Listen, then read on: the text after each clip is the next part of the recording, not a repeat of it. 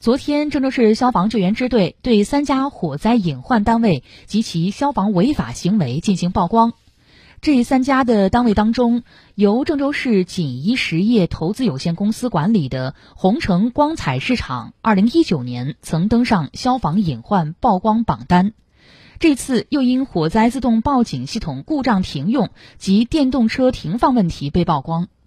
登封市美珍怡商贸有限公司经营的美珍怡崇高路店超市顶棚使用聚氨酯泡沫彩钢板搭建，该材料燃点极低，阻燃性差，一旦发生火灾，火势发展过快，蔓延迅速，且燃烧迅猛，易产生大量高温浓烟，且易形成大面积坍塌，造成大面积火灾。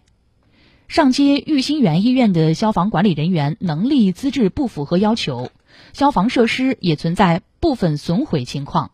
以烟杆未摘除防尘罩，更暴露出消防安全意识淡薄的问题。